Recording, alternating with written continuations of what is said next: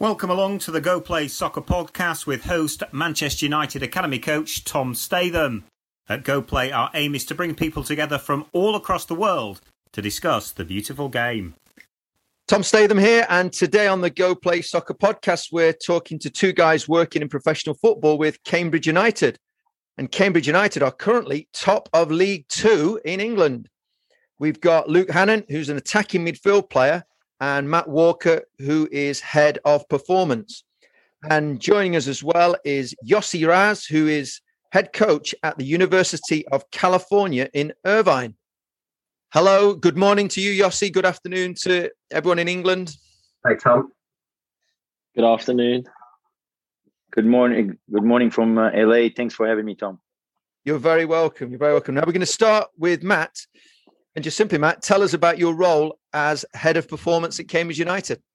Okay, so um, it's a pretty grand title, Tom, but it covers three areas really. So um, it covers sports science and all the things that come with that, with strength conditioning, nutrition, that type of stuff, um, analysis, and medical provision. So my job is to make sure that we sort of cover that provision from our youngest age groups at under nine all the way through to the first team. But I mainly spend to us, but the majority of my time is with the first team players and and with them on training and match days, and then um, oversee everything within the academy indirectly, really managing the staff within that and the and the staff that I work with um, directly day to day, really. So yeah, it's a it's a busy job. Lots of different things, lots of different things pop up during the week. Lots of things to solve.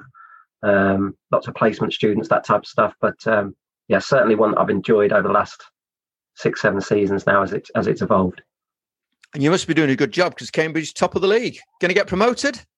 Yeah, we hope so. Yeah, it's been a great season. We've um, Mark took over as manager this time last year, really, just before we went into lockdown. Had a had a few games as um, sort of the caretaker interim manager, and then got given the job. And then we literally went into lockdown the week we were due to play Walsall, I think, on the Saturday.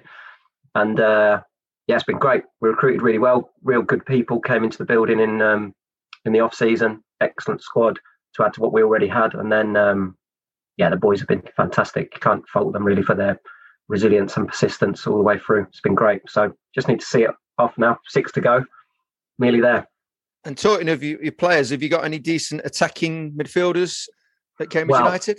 Funny to say that. One I've um, one I've known since he was a 14 little uh, little lad from Norfolk that joined us after his release from uh, Norwich. So we were really keen to sign Luke into our 16s at the time, and uh, yeah, he's gone on. He's done it the hard way, but he's um, he's been great for us. Yeah, absolutely brilliant for us. So Luke, bring you in now. What's it What's it like being part of the Cambridge United team this season, doing so well? And uh, tell us a bit about Matt and how he helps you pre- prepare and perform on a match day.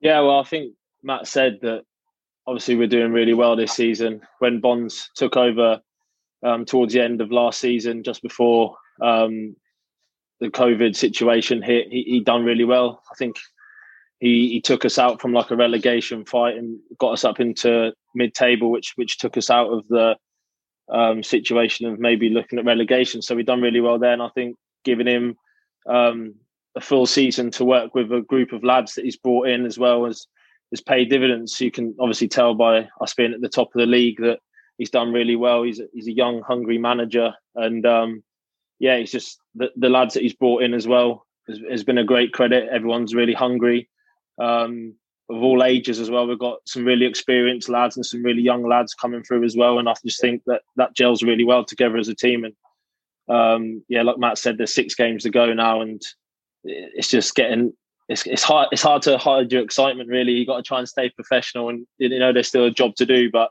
there's six games to go and for a few of us we've probably never been in this position before. So we're just so close to getting over the line and it's, it's just something that we, we want to get done now. And what's great is there's three promotion positions in league two as well. Yeah exactly. Yeah so it, we, we're just looking concentrate on ourselves really but you always have at the back of your mind look out for other results and teams around you and um, unfortunately, we've uh, had quite a few results go our way recently as well. So it's helped create a little bit of a gap between us and fourth position. So, like you say, having three um, promotion places um, can give you that little bit of um, security if you need to, if you don't want to have to win the league. But yeah, we, we now we're in the position we're in. We, we want to win the league. We've we've got six games to do that, and I got there's no reason why we can't do it with the with the squad we've got this year. So you mentioned, you know, last season was was a bit more of a struggle, maybe against relegation. This year you're riding high, and and both Matt and yourself have mentioned recruitment was important there. The new manager Mark Bonner has been important there, but really, how important has been the head of performance, Matt Walker? Well, he's he's the reason why we're there. if it ah. wasn't for Matt, we wouldn't be there.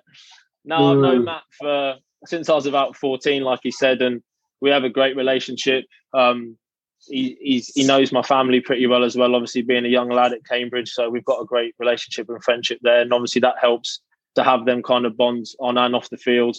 Um, yeah, everything that Matt does is really professional. Like sets high standards. There's no reason why a League Two team can't aspire to be like a Premier League team with how it's run, with all the S and C that gets put on, the performance analysis, all the diet plans, nutrition, all the, all the things that Matt puts in place for us to do is helping us get to that next level. And I think all these little things combined together is exactly why why we are where we are. And it, that's just a, a, big importance within the staff. Matt's a big one to play as well. But there's all, all loads of little people um, say little people, but big big people in the in the staff that all combine together to to get us where we are. We we wouldn't be able to like be in the position we are as players if it wasn't for the background staff, including Matt and Bonds and all the other people. Yeah, I'd agree with that. I think um, that's very kind of Luke. But I think the biggest thing is um, Mark said it really early in in the pre-season. Tom, he said he basically said, you know, the, how we react to things this year is going to be the key. So we're going to have, you know, we didn't know where we were going to get change for match days. We didn't know where we were going to get, you know, what, what it was going to look like day to day with training, you know, with the COVID situation. So we've got changed, you know, Luke will think of other ones, but we've got changed at Burton away in the cup, you know, by a next to a bar and a burger van and we're 2 0 down within minutes and then came back and won. Luke scored a wonder goal from halfway line. Um, one of the many goals of the season we've scored this year. Um, you know, you get changed in social clubs, you get changed in Portakabins, you get, you know, we played Gillingham in pre-season, we got changed under the stand, the gale force wind blowing in and rain. It's just, it's been that type of year that the boys have just not taken a backward step and actually we've just giggled about it really. You know we've it's been really tough in that sense. It hasn't been a normal year for anyone but sport has been so different this year. With changing rooms with gyms with you know the amount of time they haven't been able to connect with each other but they've still stayed very connected has been um, has been fantastic. And like Luke said lots of staff and lots of players have contributed to that. And uh, yeah it's, it's been a really enjoyable season not just because of the results but that's happened as well as the those things. Let's bring Yossi in from California. Yeah th- thanks for adding me to the conversation uh, here Tom. Um, I think it's a I think it's a great timing to ask uh, a little bit about uh, the pressure of uh, the professional environment uh, and um, obviously you guys now experiences the, the, the positive of it being on top of the league and trying to uh, um, hold that position for six more six more games. But I feel like this is maybe something that we here in the college system uh, needs to have a little bit more on a on a daily basis as an organization, as a head coach, the players. Um, what what do you feel like? Uh, how does it affect the, the environment on a daily basis in training, in in the locker room, obviously in match days? Yeah, well, I think um, my background previously, Yossi, was um, like Luke's alluded to.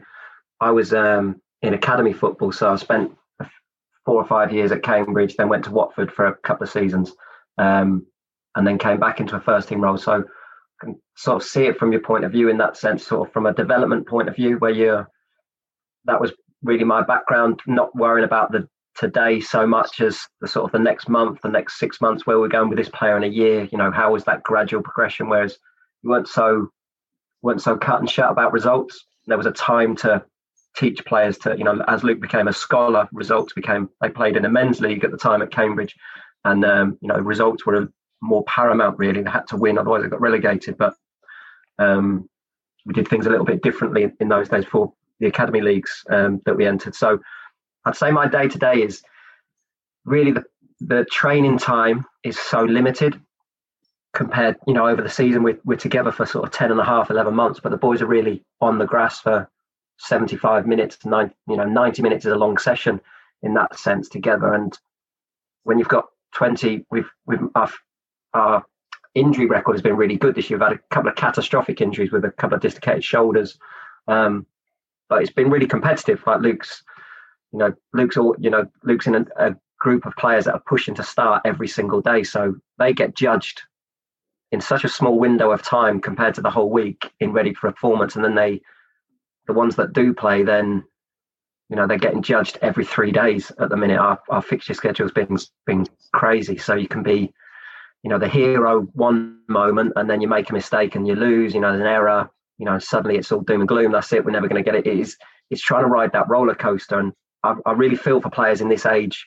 There's lots of brilliant things about social media, but the access that to them of some of the abuse and stuff they they find online is is criminal really. You know some of the things that the boys may tell you and some of the things they don't that can affect them in in so many ways. I think that sort of that fan engagement is brilliant on so many levels but some of it is just uh, is just brutal. I, I, wouldn't wish that on anyone really. And um, you know for, for staff as well for for managers you know right people calling for their head after a couple of losses it's um you know you don't really get that much time i, I think time is the is the key thing. If you if it's if there's the right ingredients, time will will mean that you'll you'll eventually get there. So I think the pressure I sort of I see every day is is is that really is just that judge being judged every minute that you're in the training ground, every time you're on the grass, every time you're on a pitch. That's a that's a tough existence really. You're under the microscope every all the time.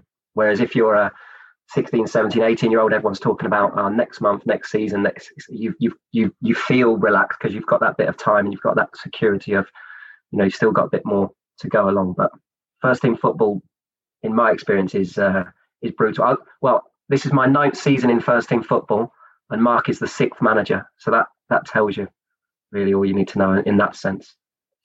Yeah and, and luke matt mentioned there about competition competition for places and uh, is that a good thing or a bad thing from your point of view as a player trying to keep your place or get a place in that first team? Um, I think personally, I think it's a good thing, um, especially um, at the moment with the the formation that Bonds is playing. Um, he, he's playing a kind of a diamond in midfield, and as I'm more of an out and out winger, um, I haven't probably been suited to the role that the, the midfielders that he's got in are playing at the moment. So it's obviously given me a lot more hunger and drive to keep coming in every day, training as hard as I can, um, waiting for that next opportunity to to get put into the team and get given that chance to to get back in and and contribute towards what our end goal is is, is to promotion. But I I personally think that is great because it's going to drive everyone on to to be as good as they can. Um, if you haven't got a competition for places, maybe sometimes players can get a bit complacent, um, just just playing off merit, just knowing that they're already in the team. But I think with um, the squad that we've got, um, we've all, almost got maybe an extra two or three places outside the starting eleven for other players to come in. So people are always biting their heels to try and get into the starting eleven, which is good for yourselves and for the lads that are starting because you're only going to make each other better. And you also mentioned before about experienced players in the group. How important are they for the for the leadership that they show and the example that they set in the changing room?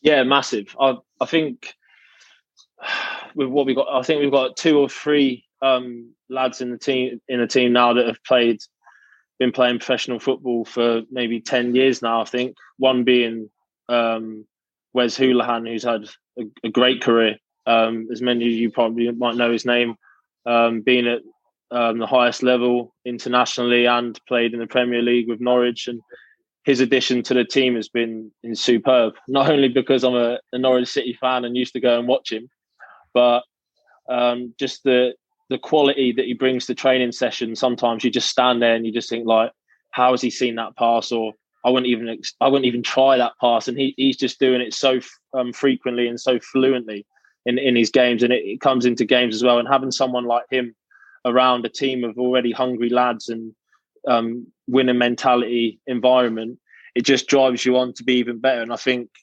um, having having people like him is massive in, in any environment and any team. So Matt, with with Mark Bonner being a young manager and then you know new to management, was that a deliberate ploy on his part to to try and recruit experience to help him out and get his message um, across?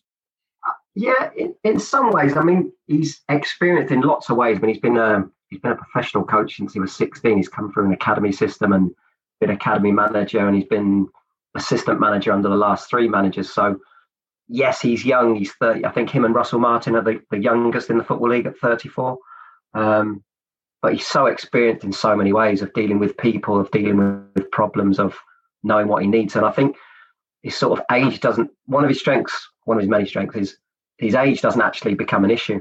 We've got the assistant manager in Gary Waddock, who's managed at a real high level, played at the highest level, who, you know, they get on you know, hand in glove really. That it's a it's become, but they didn't know each other before the start of the season. Really, they Gary's come into our group and offered something differently than we had in in terms of the coaching group. But we've got Barry Corr who played lots of games at this level, um, starting out his coaching journey um, as one of our development coaches, and Mark Bunn who played for um, Norwich, Aston Villa, Blackburn as our goalkeeping coach. So it's a it's a real good balance in the um, in the coaching staff.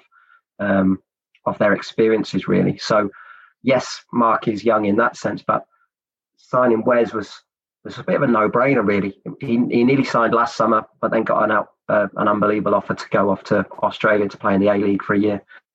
And then th- with their season cut short and him getting, he got smashed in a tackle and had a bit of an ankle problem.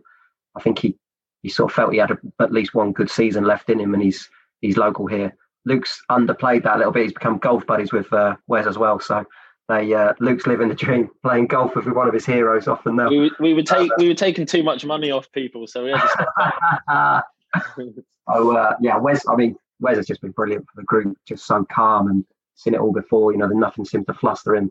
We were worried that people were going to just try and kick him off the pitch, but he's just too good. He just we thought, you know, it was a bit. Oh, we, and we thought in training, you know, maybe the lads are standing off him, don't want to go flying in on him, but they literally, I mean, just does things in training, like Luke says, that are just take your breath away. He's been uh, he's been fantastic to raise the level, and everyone wants to to play at that level. Everyone wants to perform at that level. So he just he doesn't have to make a big speech, or he just is himself, and then the rest looks after itself. Really, it's been great. Fantastic. I think Yossi wants to come in.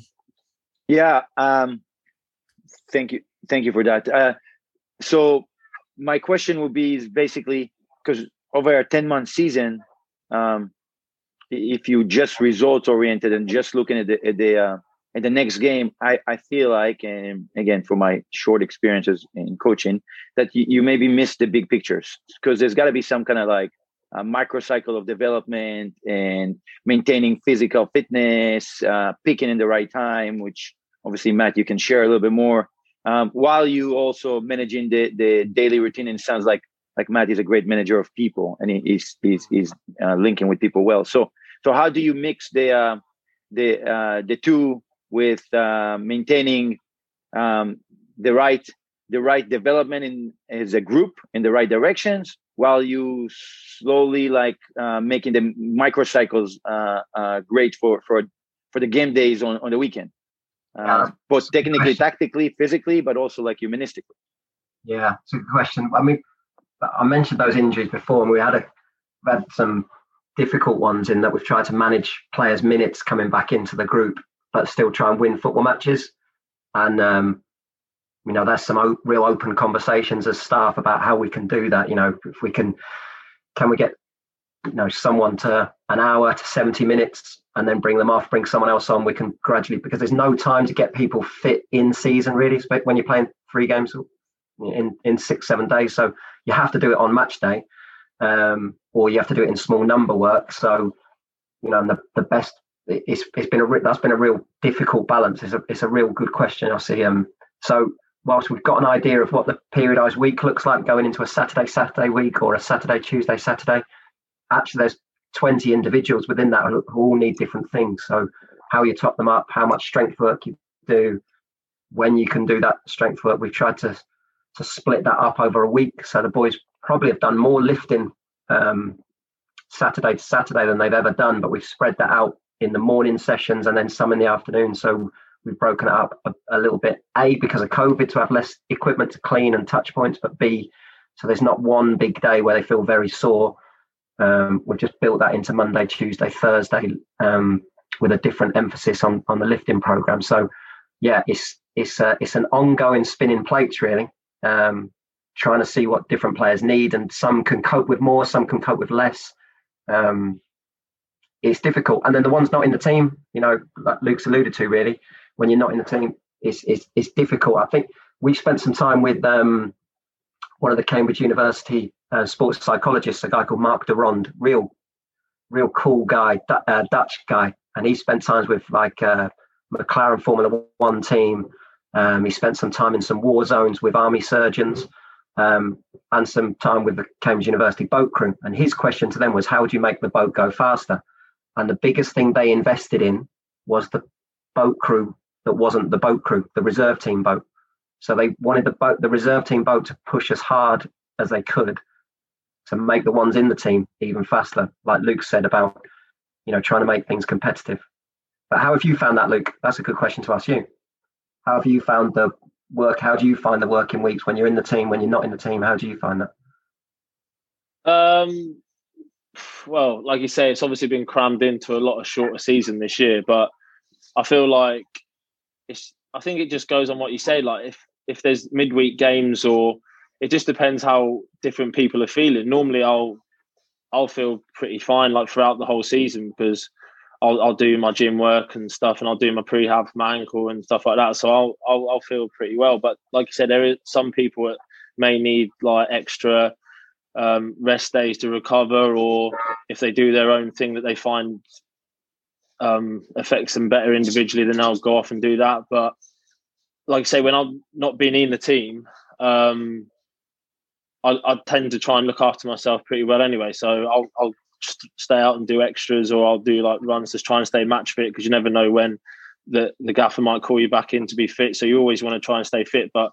the tempo of all the training sessions this year and um, the, the, lads that he's brought in has always been super high. So you've never really needed to do do extra bits. It's always covered in the sessions, and I just think just just looking at where we are in the, in in the league as well, I just think it's massive credit to to everyone, players and staff as well. I think how we've handled everything in all the different situations and scenarios this season's thrown at us. We've managed to stay on top of everything and be professional about every situation that we've encountered. And I think it's great credit to ourselves as a club just to ride through every wave that has, has come our way. And like I say, six games to go, we didn't finish there yet, but we've still got a lot to be proud of this season. Matt, you just touched Luke there on the on the training sessions themselves, and obviously you can't be training if you've got three games in in a seven day period. You can't be training too much. So the short, sharp, high quality sessions are they the way to go when you, when you're dealing with this sort of program of games? I think so. Yeah, um, you don't need to be out on the pitch for hours on end um, if you've got games coming up. You just need to be out on the pitch, like I say. So we just do like rondo boxes, um, a warm up before that, obviously with Matt. Rondo boxes, then into small five-a-side sessions, which is all quick tempo um, technical stuff that um, you, you, can take into a game day, which is normally an enjoyable session as well. They obviously get the banter going in the in the rondos and stuff, so there's always a good morale around stuff. But like I say, we've got three games in a week. Um, I think sometimes it's more beneficial to to stay off the grass and do gym based sessions with Matt, either that's like flexibility or mobility sessions, just to keep your body fresh. You don't want to overload yourself with too much work on the grass or running which could affect your performance on a Saturday or on a Tuesday night. So I think that's been managed really well this year as well. As, as the as the season gets close and close to the end, you've got six games to go. You're top of the league. So do the do the management team, Matt, look at ways of, of trying to reduce that pressure? And if so, what strategies have you got in place to try and you know make the guys relax and, and maybe yeah, make it a bit more fun? Just try to, you know, if, I think if in any situation, Mark's got a real good saying that whether it's his or not, if something's picked up along the, the way, but if you just be the mood, you know, I think that's really clear to see. That's the biggest difference I've seen in the under the sixth Mark being the sixth manager I've worked with. Um, but you know, if you lose on a Saturday, it's not a competition on a Monday. You know, who's You know, the players don't have to come in really disappointing and still sulking and still annoyed. It's okay to smile on a Monday after a loss, and you know, it, it's just trying to manage behaviours and manage the mood and keep it as calm as possible. You know, there's Mark's not a big shouter and you know ranter and raver, but he will give it to the lads if he doesn't think the intensity's there. Everything he does in training is opposed. Will very very rarely do anything unopposed, any sort of unopposed passing drills or anything like that. If it is, it's just an extension of a of a warm up. Everything's competitive. Every moment on the on the grass is competitive, um, and therefore I think you just get a calmness about. You know, there's no big goals written down. There's no big list on the changing room walls. It's literally, you know, working towards this. This is how we're going to play up. You know, so his team meeting today. This is how we're playing tomorrow against Exeter. This is what I need from you. This is how they're going to try and hurt us. This we're, we're going to hurt them. Roll on. You know, we just take each game, not worrying about points totals, points targets. You need to do this. You know, Luke, you need X number of crosses in the game. He, he, he takes the pressure off the players in that sense. Just talk about you know, we're talking all the time to the players about being the best version of themselves, and we know we've got some real good players. So if we can get the best version of them and get Luke into trade, you know, on a match day in a calm, focused state, that he's enthusiastic. I mean, he's like the energy energy bunny most days. So if we can get Luke, if you know, if Luke's coming into training with a massive flash of beautiful teeth and smiling and bouncing around the place, he's in a good mood. You know, it's so, but everyone's different. We've got a couple of lads that are real quiet, real, real quiet guys. So just let them be them. And, um, you know, I think that's the secret to it. Just trying to give everything what they need and try and just calm the mood in, in certain ways or or lift it at different times. I think that's a, a real skill of um, of Mark and Gary's. They've done great with that. So it's a bit calmer than the, the John Sitton approach. Yeah. Yeah, 100%. Yeah. Some documentary that, I don't know if you've seen that, Yossi, but definitely a uh, documentary to see. It's called Orient for a Fiver. Um, it's a yeah, it's an incredible fly on the wall documentary of 1990s ish. Tom, was it 1990s? Yeah, I think it's somewhere around there. Yeah, 1990s football in England, where um, they got unbelievable access, which they didn't realise at the time was going to turn into what it was. So um, yeah, crazy documentary, but it but there's a, a, a, a, lot of shouting, a lot of um, abuse, really, and uh, but yeah. that it's good to hear that there's there's almost that thing in, in those days of if you weren't upset for a week because you got beaten, then you weren't a proper pro or you, you didn't care. Yeah. Whereas yeah. actually, if you're looking to perform well in the next game, coming in on Monday, being relaxed, being calm, analyzing the game before, yes, but looking forward and, and putting your energy into the next game is a far better and more beneficial approach than you know faking really uh, being upset. Exactly right. And you know, there's there's so many reasons why you lose, aren't there? There's so many reasons and so many reasons why you win. So, um, yeah, I, I think having that calmness because you've got to play 46 times that can be emotional drain. You can take energy out of you. Now, uh, why don't you tell us about your journey to becoming a professional footballer?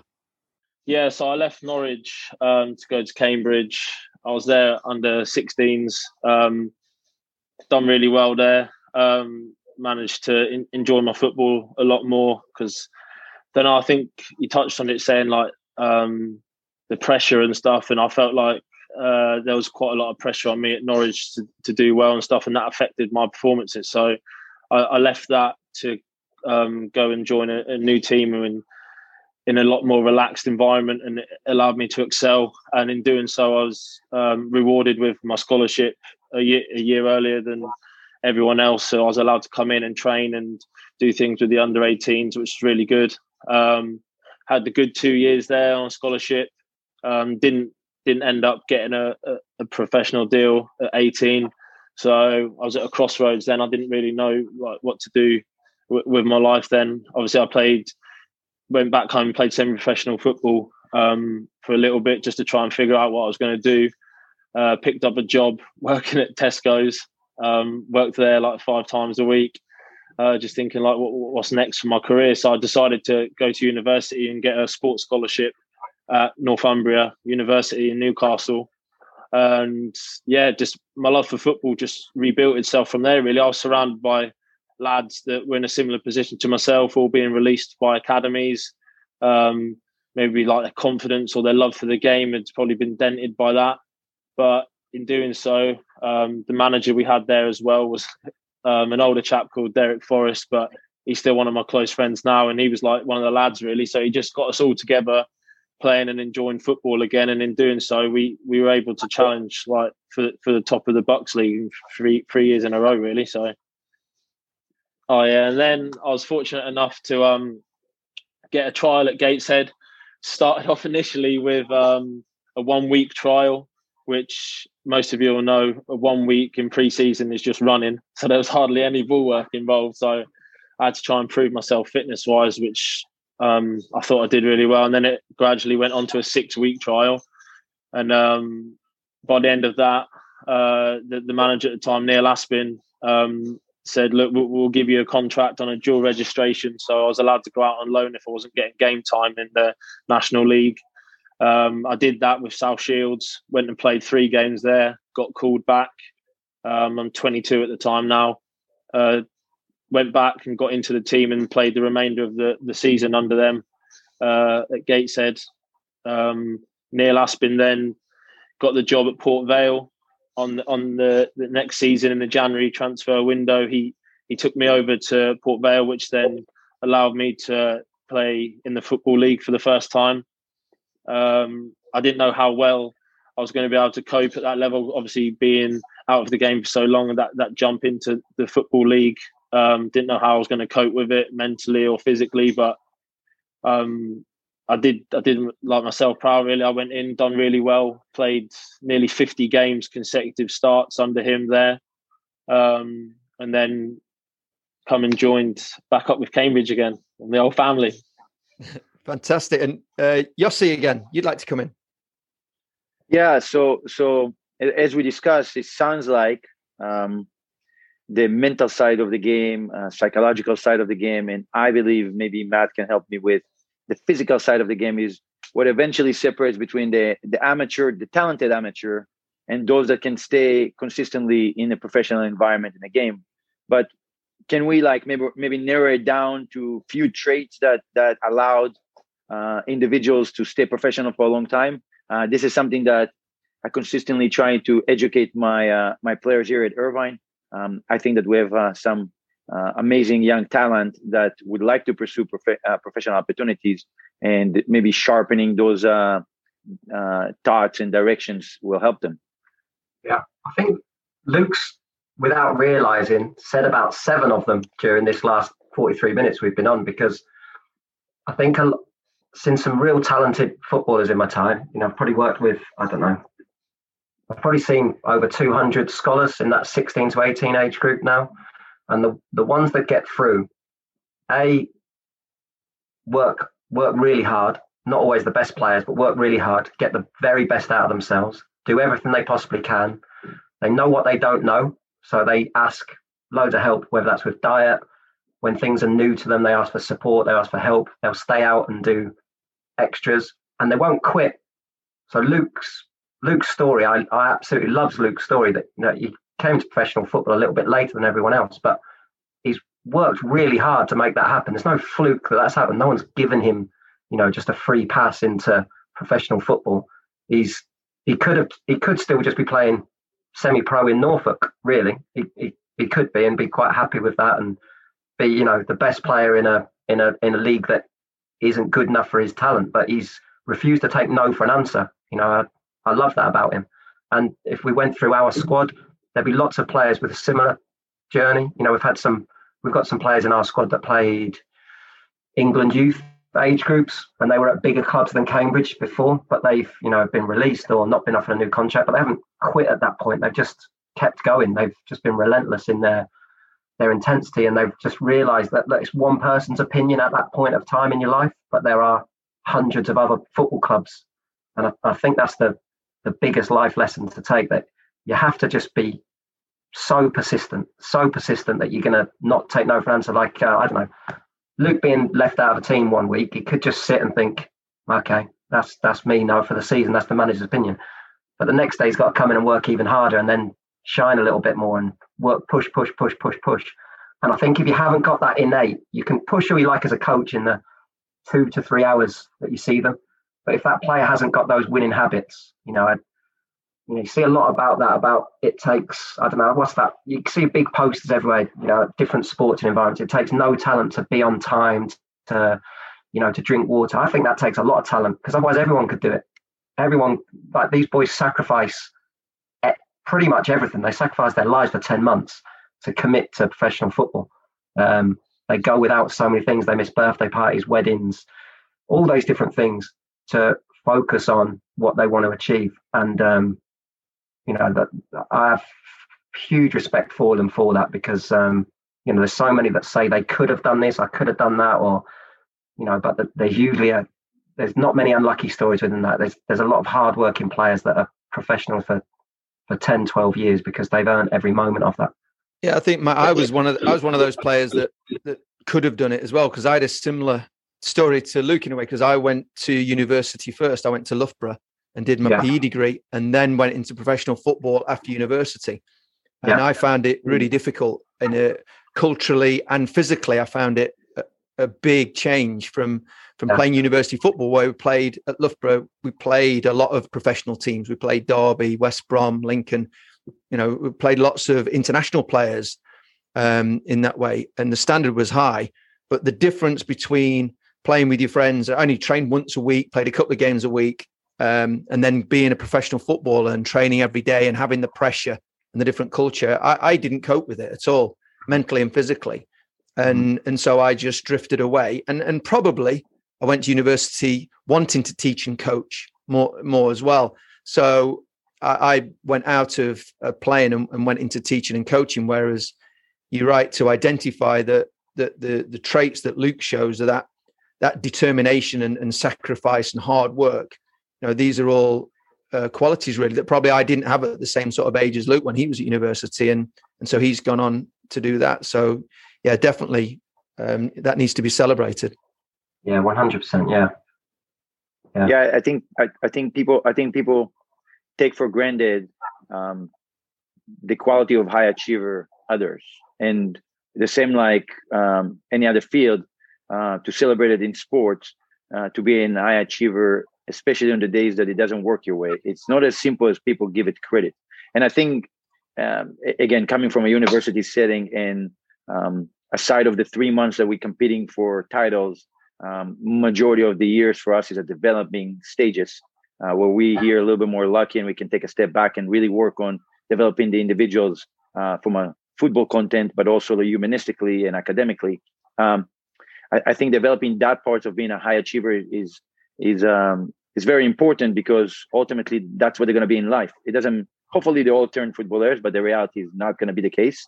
Um, but whatever they're gonna they enter, whichever field they're gonna enter, if they are high achievers and have those traits taken with them, um, I think they will be successful. Uh, it's it's funny how um, how almost in every conversation uh, I have with different professionals, that's what eventually comes down to, and it's such a difficult um, uh, concept to deliver to young players coming through the ranking. Uh, sometimes the more talented they are, the harder is it to deliver that.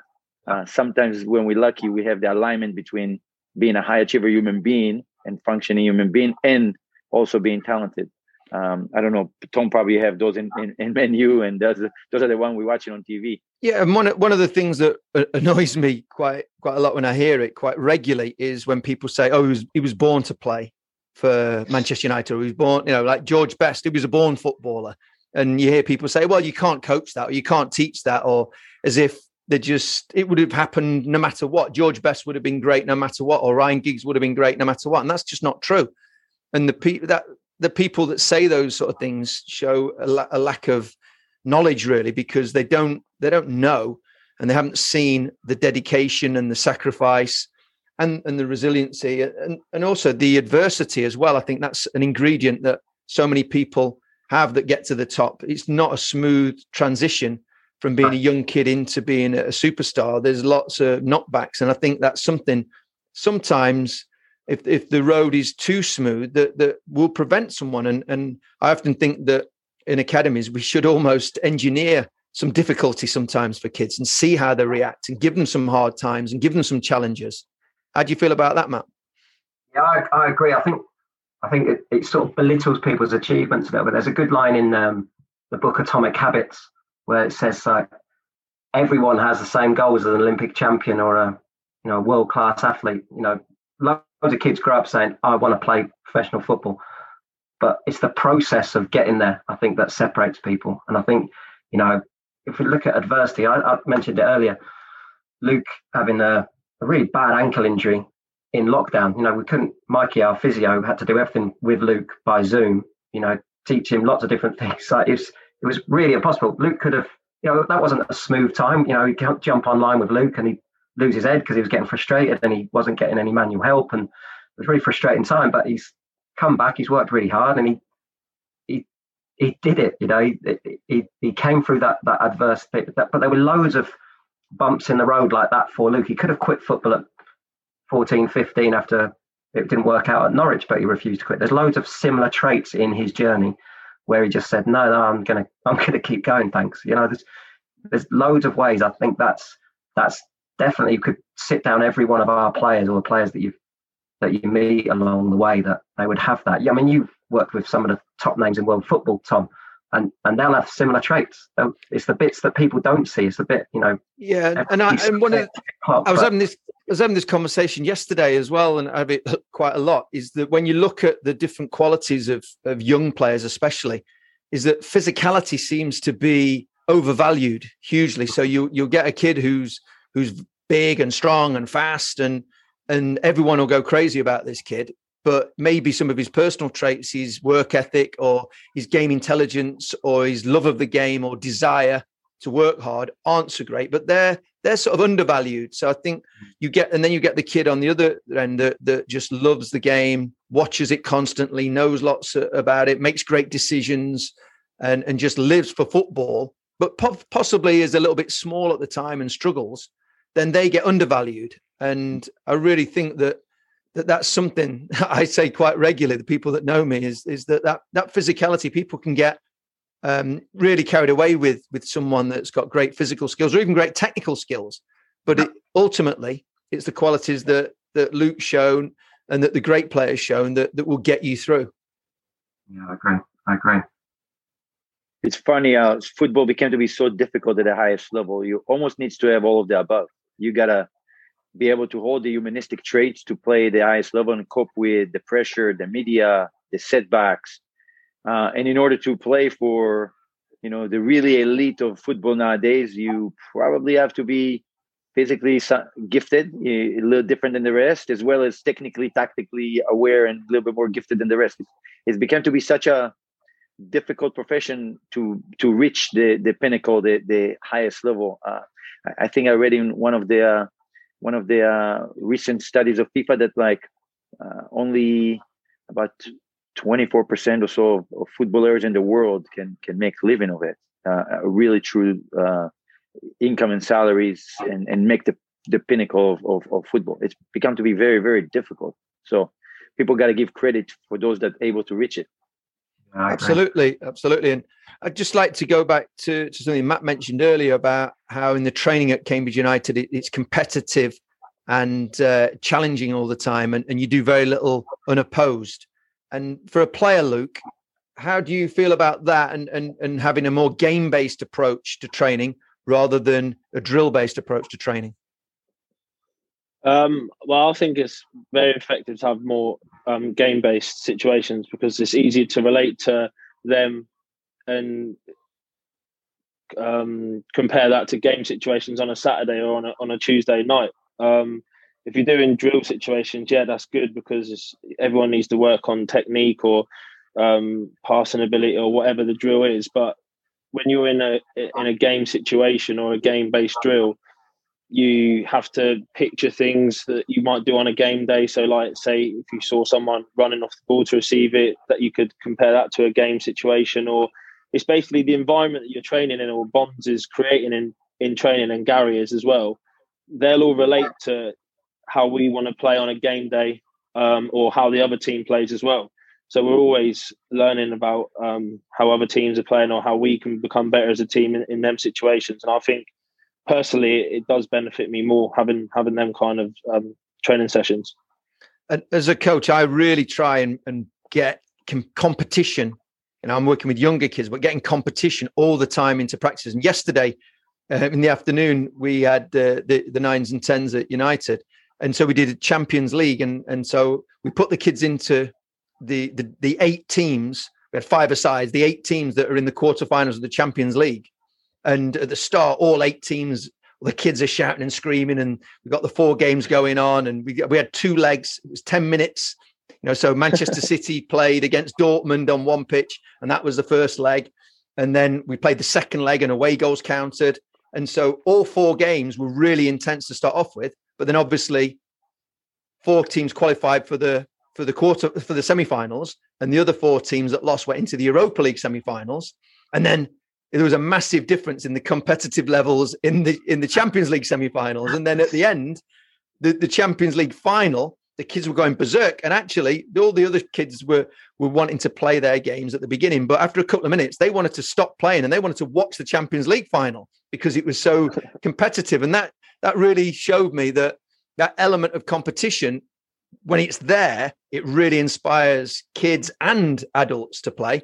And as soon as it's taken out, then it, the, the, standards drop a lot. And uh, so competition in practice is a, is a key element for raising standards.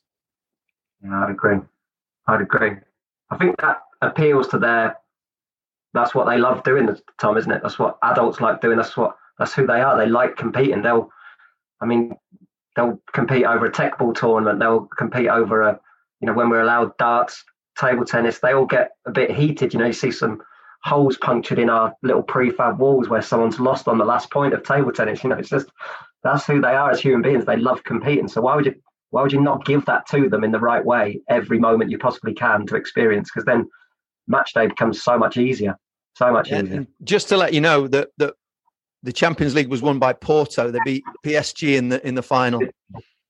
Right, and I know Luke mentioned earlier love of the game, and that's something that I'm really conscious of as well and it's something that's right at the forefront. It's a priority for me working with kids is that love of the game. And matt and i we worked together several years ago for the independent schools fa and we worked with a, with a gentleman called richie williams who is a legend of football. Um, he's in his 70s now and he's someone whose football knowledge is incredible. His experience is is unbelievable. He play he played uh, professionally, but he he was the assistant manager and reserve team manager at Derby County. He was youth team coach at Derby and, and at Aston Villa, and he's someone that that just nurtures um, players and, and he nurtures that love of the game, and uh, he's just a fantastic character. So, come on, Matt, give us some stories about Richie and how he's influenced you. I've got two good memories of of working with Richie. Really, my sort of clearest one. One he um, real early on we were talking in our you know I don't know having a cup of tea or whatever, and um, he told me Gary Rowett was going to be an an outstanding manager. This before he got the Burton job, an outstanding manager, and he was going to manage at least in the Championship. He just said, "I just everything I see about him tells me he's going to be successful." So that always stuck with me as soon as Gary Rowett got the Burton job and has gone on to great things in the game. And then um, he was brilliant for little little things for kids to remember he would coach in a way that kids it would stick with, and um, he set such high standards of that. And where he picked them up, he said things like, um, you know, if you're centre forward, um, eyes lift, you shift. So he'd talk about centre mid, you know, centre midfielders playing for a runner. He'd talk about um, defenders. If you're on the on the on the outside looking back at the goal, so if you're outside looking in on danger, you're in the wrong place. If you're inside looking out at danger with your goal behind you, you're in a great place. And you could see kids just suddenly thinking, I understand about my defending position. He didn't fall, he didn't complicate things. He had all this advanced coaching knowledge, but he could talk to 14 year olds and in, you know, in one, one sentence, they one would of the, One of the ones that, one of the ones that I remember from him, there was a, a, a lad picked the ball up in the inside right channel and was going running with the ball and he just shouted at him, don't turn back. And it was just so simple that if you if your kid heard that, don't turn back. It just means go for goal all the time. And yeah. I think that the simplicity of that. But what Richie was and, and still is brilliant at is just making everyone feel fantastic. Yeah. And whenever you the, the kids he played with, it, everything was brilliant. Everything he did was brilliant. Everything was wonderful. And he's just a person that that made everyone feel great. Um, but one thing that he wasn't very good at, Matt, was names. And so one of the thing, one of the things that we still do to this day is that whenever we we see each other or text each other, is we always get purposely get each other's names wrong. Um, so you'll call me Tim or Trevor, and I'll call you Mark or Mike, because Richie Richie was terrible. Richie, I know Richie. I spent an hour with him, and he called me Mark Malcolm, and I didn't want to correct him because he's like such a legend, and I thought he's going to feel really offended if I point this out. So I just kept saying, "Yeah, yeah, that's fine, Richie, yeah." And then as, as I went, he said, Take care, Malcolm. Lovely fella. Lovely fella. and and the other thing about Rich was that he, he, referred to himself in the third person all the time. Yeah. right now, do this for Richie, and Richie wants to do this. And but the, the classic, the, the the best one where he got he got the name wrong was uh, I got my a phone call. I got a voicemail. I answered my voicemail, and it was him. And he actually started the voicemail by saying, "Hi, Richie, it's Tom here." which was fantastic. You don't get better than that. He actually got his own name wrong and my name wrong as well. But he, he's amazing, and and I, I, I used to uh, still involve him with the American teams that come over just to be around people. You know, people come from America on a football tour. Richie's just there to make them feel great, and he'd referee some games. And there's one I remember. He refereed a girls' game, and at the end of the game, the girls were just hugging him, and and all because he all through the game he'd hardly he'd hardly blown his whistle, but he just constantly praised every girl all the time, and it just made them feel great.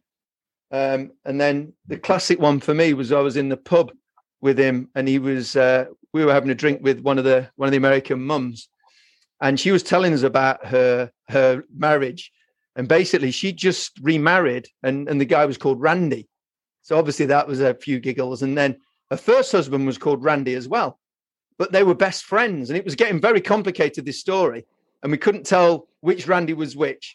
So we ended up we said well look first there's randy one and then your second husband's randy two.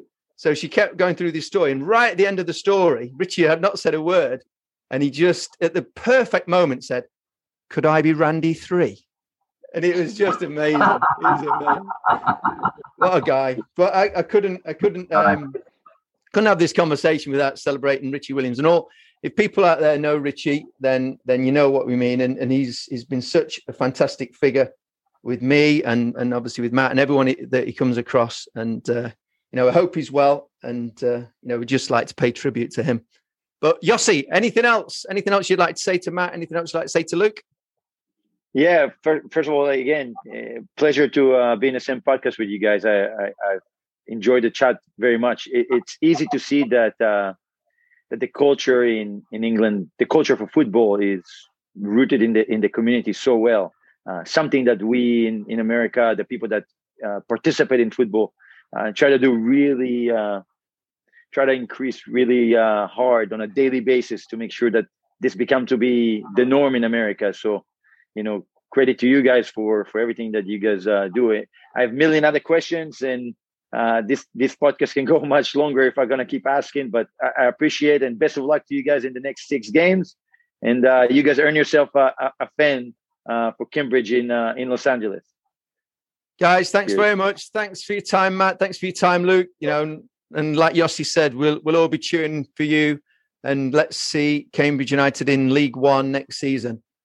Uh, thanks very much, everyone. And we'll see you next time on the Go Play Soccer podcast. Thanks for listening. And if you have a question or comment for us, or if you'd like to take part in one of our podcasts, please email podcast at goplaysoccer.com.